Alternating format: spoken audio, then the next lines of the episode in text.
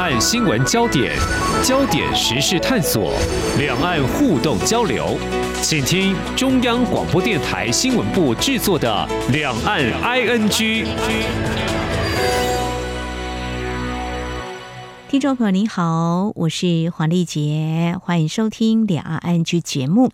关心中华民国台湾的外交处境，或者是面对台海冲突下我们的安全，这都是好事。不过最近呢，针对蔡英文总统在九月五号到八号访问我们中华民国台湾在非洲唯一的邦交国，而且它是位在内陆的国家史瓦蒂尼。他当时是宣布呢，将会在史瓦蒂尼新建一个战备储油槽，这引发了关注，是为台湾呢，还是帮我们的邦交国史瓦蒂尼来盖呢？如果是前者的话呢，台湾有必要从两国距离这么远的地方运送来作为储备吗？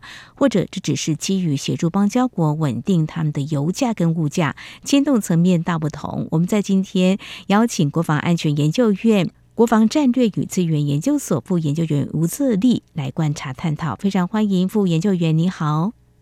哎，主持人好，各位听众好。好，先科普一下相关的知识，来了解，呃，什么是战备储油？呃，为什么会有这项做法呢？老师？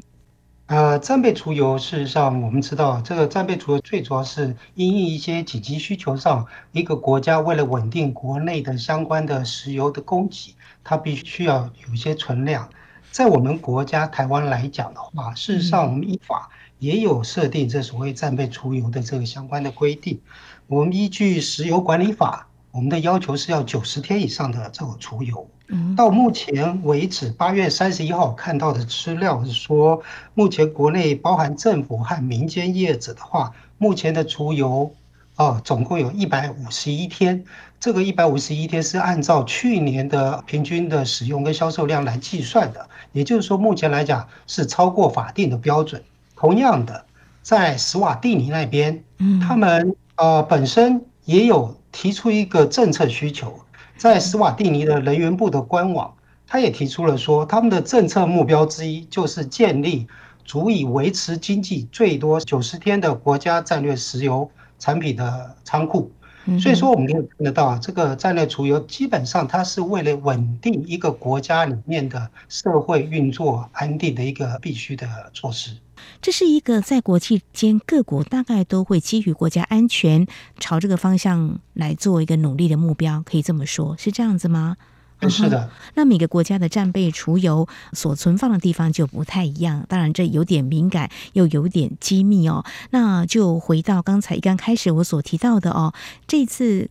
蔡总统出访，其实也有不少媒体随行报道哦，但是确实这个报道并没有说得很清楚，是有点分歧的哈，就会引发到目前为止看到啊媒体跟网络有些论战，呃，就是说到底是为台湾而盖的吗？还是帮我们的邦交国呢？好，我们先把重点，如果说是为台湾安全储油预做准备，哇，那这个距离。有这么的远，就一点一万公里，大概一万多公里，这样成本好像是不是划算？或者我们怎么样来看这个问题？假设就是说是为台湾而盖的嘛？嗯，我想，呃，政府在做任何规划的时候，一定会考虑到所谓的成本效益，还有所谓的一些及时性，或是它的一个是否符合需求的相关的一些要件。当然，您刚才提到远在非洲，呃。嗯这个距离真的是远了一些，它是不是能够及时应应我们的需求？嗯，我想就客观来看的话，是不太符合需求的。嗯，那呃，所以说台湾的真正的需求，我个人的看法说，台湾的油源主要来自于印尼跟呃所谓的中东地区。那你必须要看的就是从这两个地区来的一些海上的运油路线。这是我们必须要关心的。另外的，就是说，有关于我们周遭的盟邦或友盟，是否能够在我们暂时的时候能够给予我们支援，比如说日本，比如说菲律宾、印尼、澳洲这些相对距离来讲都比较近。嗯嗯，但是啊，我们应该在这方向会比较琢磨，会比较符合这个实际上的这个状况。这是我个人的看法。就说，呃，如果距离太远的话，这个成本 也真是所费不貲啊，可能要好好的精打细算一下哈。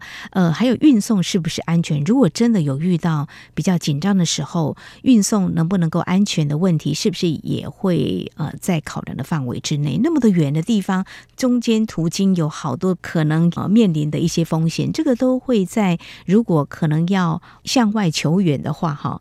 这个就是一个考量的一个因素，很重要的是吗？嗯，对，是的。呃，事实上还有就是时间上的议题，就是说这么长的时间，中间的风险相对就很高。那我们的需求是否能够满足？啊、呃，这个考量的东西是很多。您刚刚讲的都是其中的因素之一。嗯哼，还有哪些呃，也是一个必要的关键因素或必须考量，绝对不可能有所谓的替代的呢？其实最主要就是说，我们真的在作战的时候，你要维持整个国内的，我们现在也强调国家的韧性、社会的韧性。所谓的韧性，就必须要让整个国家社会能够持续正常的运作，一般在面对入侵的状况之下，那人员就是一个关键。那这个人员怎么样能维持？当然，储备是一个之一，但储备总有用完的时候。到最后还是必须要有一个所谓的海上的安全的供给的补给的这个管道，嗯，所以说这个是我们在整个政府的能源的安全方面必须要去重视，也必须要去加强的。也就是说，如何去确保我们的海上的这能源的管道能够安全，能够持续，才能够维系我们国家的整个社会的正常运作。嗯哼，好，这个非常重要，海上的这个呃航行的一个安全，否则你光是有油要运过来，但是呢会遇到一些干扰的话，没有办法运送到台湾如我们所需的话，那也等于是枉然哦。好，提到这个目前台湾的战备储油到底足不足够呢？我们时间点回到去年八月的时候，美国的众议院议长佩洛西访问台湾之后，中国大陆对台湾进行。也许应该算是过去没有的围台军演吧。那这个应该是非假议题的探讨，的确引发关注。就是国人也必须关心，我们到底准备好了吗？那么，相信政府早就已经未雨绸缪。从专业来看哦，我们做得到吗？当然，已经呃对外披露的一些呃数据看起来。呃，是会令人放心哦，因为经济部呢有对外来说，嗯，政府民间储油有八百万公吨，战备安全存量高达一百四十六天，燃煤存量也大约有三十九天，天然气维持十到十一天，高于法定安全存量的七天。中油公司也说，除非共军全面封锁台湾海峡，否则油气持续供应应该是没有问题。我们相信这应该是我们做得到的。呃，我们真的做得到吗？能够储备多久？这个部分的话，有哪些我们必须去正视的问题或必须去关心的呢？其实您刚刚讲的这个，就是回应到我们刚开始前面谈的问题。一开始您有讲的这个有关于战备存量的问题，嗯、我不是提到说按照。八月底的数据来看，现在目前有一百五十一天，比你讲去年的八月还要多。嗯那毕竟这些的存量的东西，刚刚也有提到说，这个存量的使用它是个消耗。如果说你没有持续的供给的话，你的存量会下降。所以说我就提到所谓的海上的这个能源供应管道的安全问题。所以说，呃，到最后面来讲，我们必须要关注的就是说。有两点，一个就是说，你在于我们岛内上面的所谓这些的储存设施的安全，呃，储存设施对我们来讲，它是一个关键基础设施，也就在作战的时候，这些关键基础设施是否能够安全，我们必须要能够确保它啊，用各种方式，包含加强它的防卫的能力。加强一些所谓的我们民间也好，或是军方也好，怎么样去防护这些相关的基础设施？这方面的能力必须要把它提升。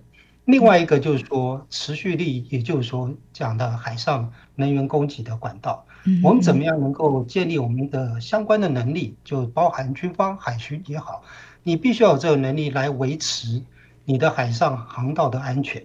当然，这可能也需要我们国际友人的。协助跟帮忙。啊、呃，在我们领海之外，可能需要美方甚至啊、呃、日本等相关友盟能够协助我们，确保在国际海域的航行的这些相关运油船的这个安全，甚至在中共的封锁之下，能够维持一个航道开放，这是一个相关重点。嗯，呃，副研究员提到了两个重点，其中一个本我想进来请教副研究员哦，就是海上能源管道的运输，这个必须要顺畅的嘛，哈。那以这几年中国大陆。呃，时常有这个共机扰台这种跨越海峡中线。那目前在航道部分的话，或许听众朋友从观察美舰常常通过，或是会强调所谓公海的啊这个航行的自由权啊，这样来看，中国大陆有没有在这个区域有一些比较不寻常的动作呢？啊，目前来看的话，这几天啊，比较明显的动作就是说，它目前的所谓的这些战备警巡，特别是。它的空中巡航，它已经越过中线。事实上，它已经变成是在海峡中线的东边了。然后沿着线南北跑，之前都是直接垂直穿越中线，短暂时间以后啊，立即回航回去。但是现在它改变了一个方式，变成是它直接到线的东边来，呃，沿着线南北这样做巡航，这样已经等于说对台湾形成了更进一步的压迫。这是比较与之前有点不太一样的。那当然，那个地方在就国际法来讲，它还是属于一个国际空域。但是就我们来讲，它是属于我们的 ADIZ。是啊，ADIZ 的话，我们必须要要有所反应，这也形成对我们在空军啊相关的这个执勤上面的一些压力。是，至于在这个海上航道的这个部分哈，今天假设一个情况嘛，如果中国大陆真的在台海方面有些动作的话，不让我们的船只通过的话，那我们的油就运送不到。刚刚有提到一些我们的。油源可以从哪里进口？从哪里买进来？哦，你有提到日本啊、那印尼的油也是啊、我们可以考虑的哈。以这样来看的话，呃，像这种情况，美国跟日本是不是比较有可能会冒这个风险？呃，来降低这样子的一个干扰吗？嗯。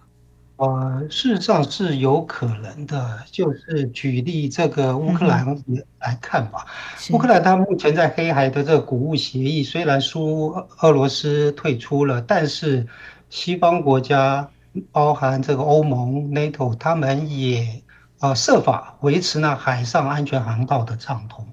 所以说这个并不是说只有说啊，因为这样子，所以说我们就没办法。哦，我相信。呃，根据一些呃目前的国际友盟对我们的一些相关的这种态势来看，呃，台湾所获得的国际上的支持是相当多的，而且我们应该利用这个机会持续建立跟国际间之间的紧密的联系哈。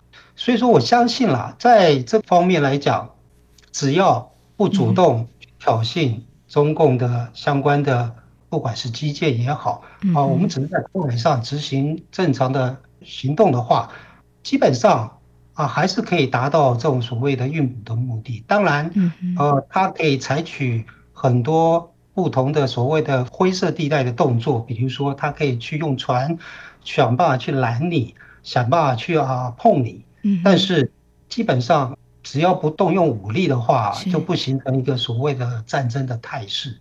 变成还是维持在一种比较灰色的态势，在那个状况之下啊，事实上你还是可以去执行的。嗯哼，就说有些运油运补会受到一些冲击，这个在国际上的一些例子 哈，这个有吗？比如说呃，可能要运油遭受到攻击。其实，在一九九零年代末期的时候。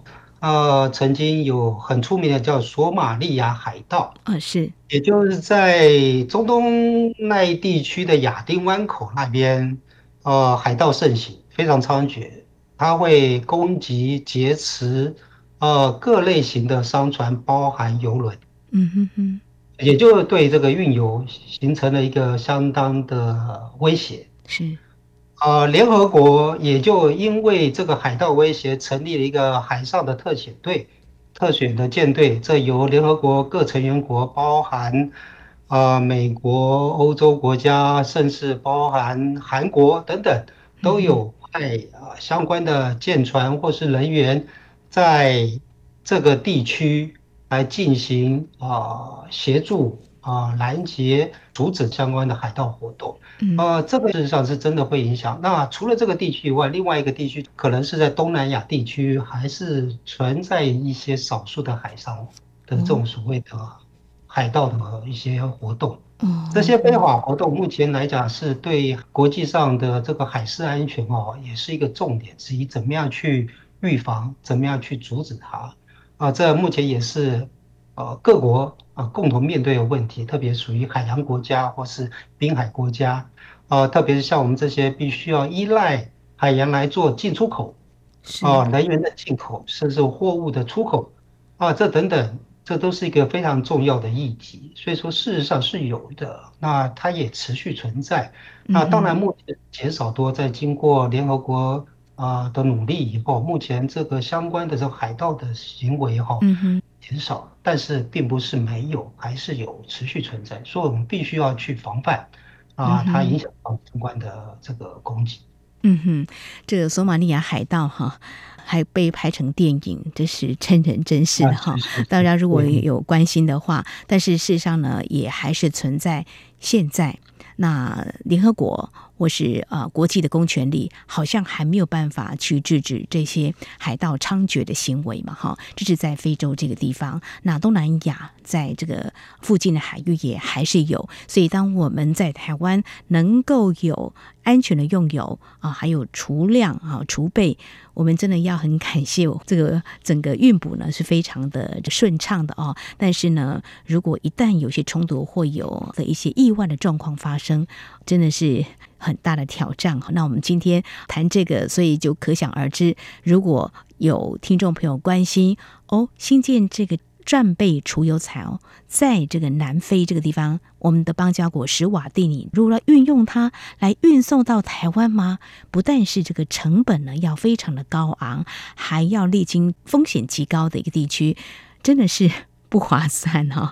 嗯，会要承担很大的一风险跟挑战哈。好，如果真的台海有些冲突哦，我想在预做各种准备，我们要跟很多的国家。有很好的互动的一个关系，这要平常就做好一些建立。一旦呢出现这样的状况的时候，他们会不会出手来相救？呃，像这个油源储备油是不是能够顺利来运补呢？我想这也是我们非常严肃的一个考验，相信政府也会有相应的做法。好，这是在我们的节目当中前半阶段，非常谢谢。国防安全研究院国防战略与资源研究所副研究员吴自立，我们解析在日前蔡文总统前往我们在非洲唯一的邦交国史瓦蒂尼访问，那么签署了呃很重要的呃三项的协议，其中一个呢就是新建这个战备储油槽。这话一出呢，台湾的民众那么相当的关注，是为台湾。战备储油预做准备，还是帮史瓦蒂尼来兴建呢？我想在前半阶段，嗯，说明得很清楚，应该是要为史瓦蒂尼来兴建战备储油槽，是吗？副研究员，呃，没错。事实上，我们也可以看到，在史瓦蒂尼的国王啊，史瓦蒂尼三世，他在共同宣言签署的时候，他的致辞有讲到说，他事实上能够帮助两国在开发战略石油。储备设施上，有非常好的合作与发展。因为我们知道，我们是透过呃台湾的海外投资开发股份有限公司去执行这项工作。那这家公司事实上，它是在啊协助政府乘坐政府间的合作计划，还有国际人道救助慈善机构捐助的基础建设工程。嗯，基本上我们是在协助斯瓦蒂尼。呃，来建立它的所谓战略石油储备，因为我们知道斯瓦蒂尼的石油，它的供给主要也是依靠南非，啊，南非的任何的变动很容易影响它国内的相关的一些正常的运作，所以说建立他们的战备储油的话，事实上是能够稳定他们国内社会的正常运作。在国王也提到说，相信这也会帮助史国在储备战略石油方面能够有很好的帮助。是我们的经济部长王美花这次也陪同蔡总统出访哦。那针对相关的一些呃进展、未来合作的面向哈、哦，他有提到呃，施瓦蒂尼目前石油存量只有一天半呢、啊，他们希望有三十天的量，听来真的是很急迫哦。那这样的合作工程应该要快哦。就老师您的了解啊、哦。施瓦蒂尼是不是他们的石油跟台湾一样，都是非常仰赖进口？他们并没有这个石油的这个油源呐、是的，它是相当仰赖进口，因为它主要是以农产、矿产为主啊，它的输出啦，它的输入的部分主要就来自于美国、中国、台湾等等其他国家的提供。那它的输出的大部分的产品都是输往南非，南非是它的最大市场。它跟南非的关系依存度挺高的，那所以说这个石油，就像您讲，如果说它只有一天的话，事实上他们承担的风险是相当高的。一旦国际上有任何的波动，可能他们对国内造成的冲击可能会更大。嗯哼，好，这个新建战备储油槽的话，技术上我们就是有办法来提供给我们的友邦这方面的嗯协助。因为我们的海外投资开发股份有限公司，它是长时在协助我们政府、协助友邦去做一些投资开发，做一些所谓的基础建设的工程。所以说，这并不是现在才有的。啊，这家公司是已经存在很久，它是由民国八十四年就已经成立的啊，由国内的大型公民营企业啊发起来设立的。成立的宗旨是透过在国外。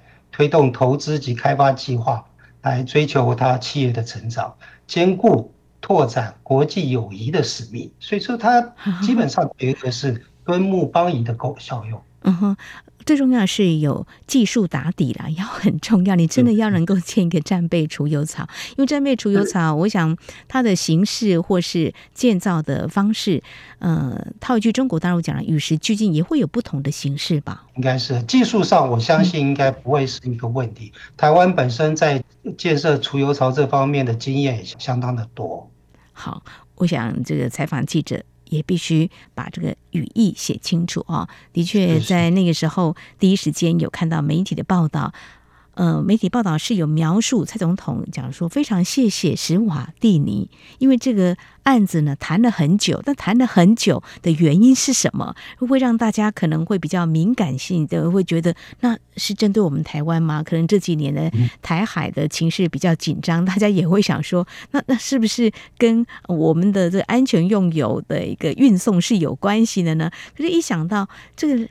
跟非洲距离这么的遥远，这样的运送其实要承担的风险成本真的是太高了啦！哈，对啊，你谈那么久，其实我觉得在商言商，呃，你要做一个工程，它相关的很多的东西都要考量到，包含资金的到位，包含所有原物料的这个供给，毕竟是在非洲那个地方，它的原物料可能是必须要来自于邻近地区。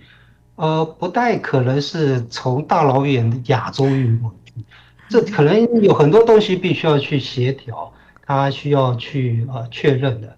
我想这是比较属于在执行细节上的一些协调工作，需要一点时间去把它解决。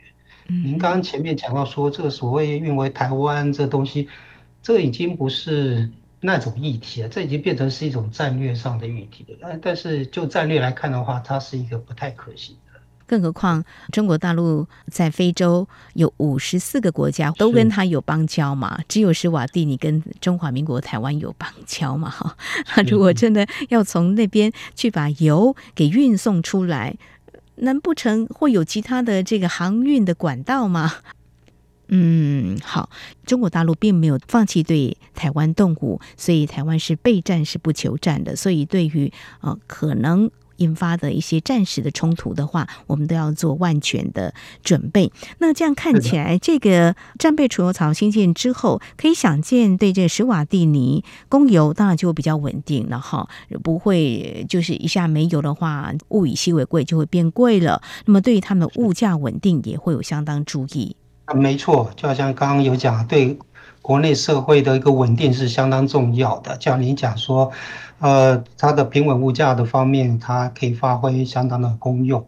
就好像我们自己的中油在国际油价波动的时候，嗯、事实上我们的国内的油价的调整并不会像国际油价波动那么大，因为我们自己有战备储油，我们可以去容纳这些波动，让我们国内的物价等等能够相对的稳定。我想这是它主要作用。嗯哼哼，过去我们在探讨像中国大陆对他们的邦交国。呃，所采取的一些他们的合作，都会谈到基础设施。看来台湾也好像是有发挥的一些空间嘛，哈。如果以这次我们要协助施瓦蒂尼来兴建战备储油槽来看的话，呃，刚刚老师您有提到，我们这家公司呢，就是有技术嘛，然后也为我们的政府的外交呢，呃，延伸出去，就是可以协助一些国家未来这个战备储油槽的兴建。台湾应该怎么样来善用发挥周边的效益呢？哦，我想说，最主要这个斯瓦蒂尼，它目前是我们在非洲唯一的邦交国。嗯哼。而且斯瓦蒂尼自从它独立建国以来，就与中华民国建立了外交关系，所以它是我们一个非常忠实忠诚的友邦。嗯哼。所以说，友邦的关系我们必须要去维持。那维持的方式，当然就是我们必须要展现我们的诚意跟我们的能力，来协助他、帮助他改善他的一些困难或需求的部分。嗯，那当然这个必须要对于他的国民、国家有益，而不是只针对少数政啊政治人士，比如说在某些国家来讲。那以目前这个所谓战略储油这个来讲，它很明显，它是对它整个国家的社会的稳定、民生是有相当重要的呃影响在内。所以说，我相信这次的影响，这次的协助他建构这个战略储油槽哈，对斯瓦蒂尼来讲，他是急需的，也他非常欢迎的。相对的，我们也会获得他相对应的回应，也就是说，他会更坚定的认为。中华民国是他一个非常忠诚、坚定的友邦，而且是真心相待的友邦，而不是以利益来看的。啊，我想这是政府在推动国际外交的时候是一个相当重要的一个典范。嗯，那我也希望能够就此把它推展到国际社会上去，让国际社会了解到中华民国在国际社会的，不管是啊社会福利也好，或是一些。呃，人民的福祉上，我们都可以提出我们的贡献跟能力，呃，来凸显出中华民国事实上在国际社会上是不可或缺的一份子。我想这个效应应该是相当于啊、呃、有用的。嗯哼，好，我想这也是我们台湾能够为施瓦蒂尼满足他们这方面的需求。所以在今天，我们非常谢谢国防安全研究院国防战略与资源研究所副研究员吴自立非常专业的解析，让大家知道，在日前蔡总统出访呢，我们邦交国史瓦蒂尼他所宣布的会在该国新建战备储油槽。其实指的就是呢，协助我们的邦交国史瓦蒂尼。当然，台湾我们自己的战备储油，我们也会确保它是足够无虞的。非常谢谢副研究员，您今天非常专业的解析，谢谢您，谢谢，谢谢主持人，谢谢。好，以上就是今天两岸 ING 节目，非常感谢听众朋友您的收听。节目尾声提醒您，收听节目除了可以透过央广官网，有更多平台，包括 Podcast 播客平台，还有在 Sound On Spotify 都可以。非常欢迎听众朋友持续锁定，也来下载我们的节目。当然，如果听众朋友对节目有任何宝贵意见的话，也都非常欢迎听众朋友随时跟我们互动交流。您可以来信，传统信件写到台湾台北市北安路五十五号，写给两岸 ING 节目收就可以了。另外，也可以寄到 ing at rti 点 org 点 tw。同时，也非常欢迎听众朋友加入两岸 ING 节目的粉丝团。你在脸书的搜寻栏位上打上“两岸 ING” 来搜寻就可以了。